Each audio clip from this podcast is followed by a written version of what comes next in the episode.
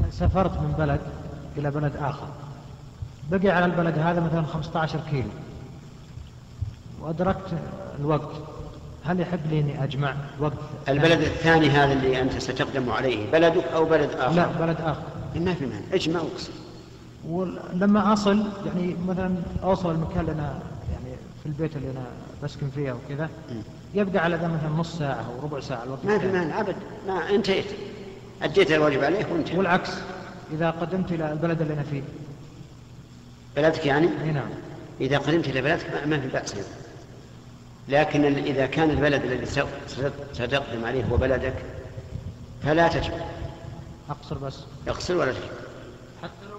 ما ادري لا هل ادرك الوقت او لا المهم أنا قلت لك إذا كانك تعرف أنه ما بقى ما بقى على البلد عادة إلا نصف ساعة نعم والوقت باقي ساعتين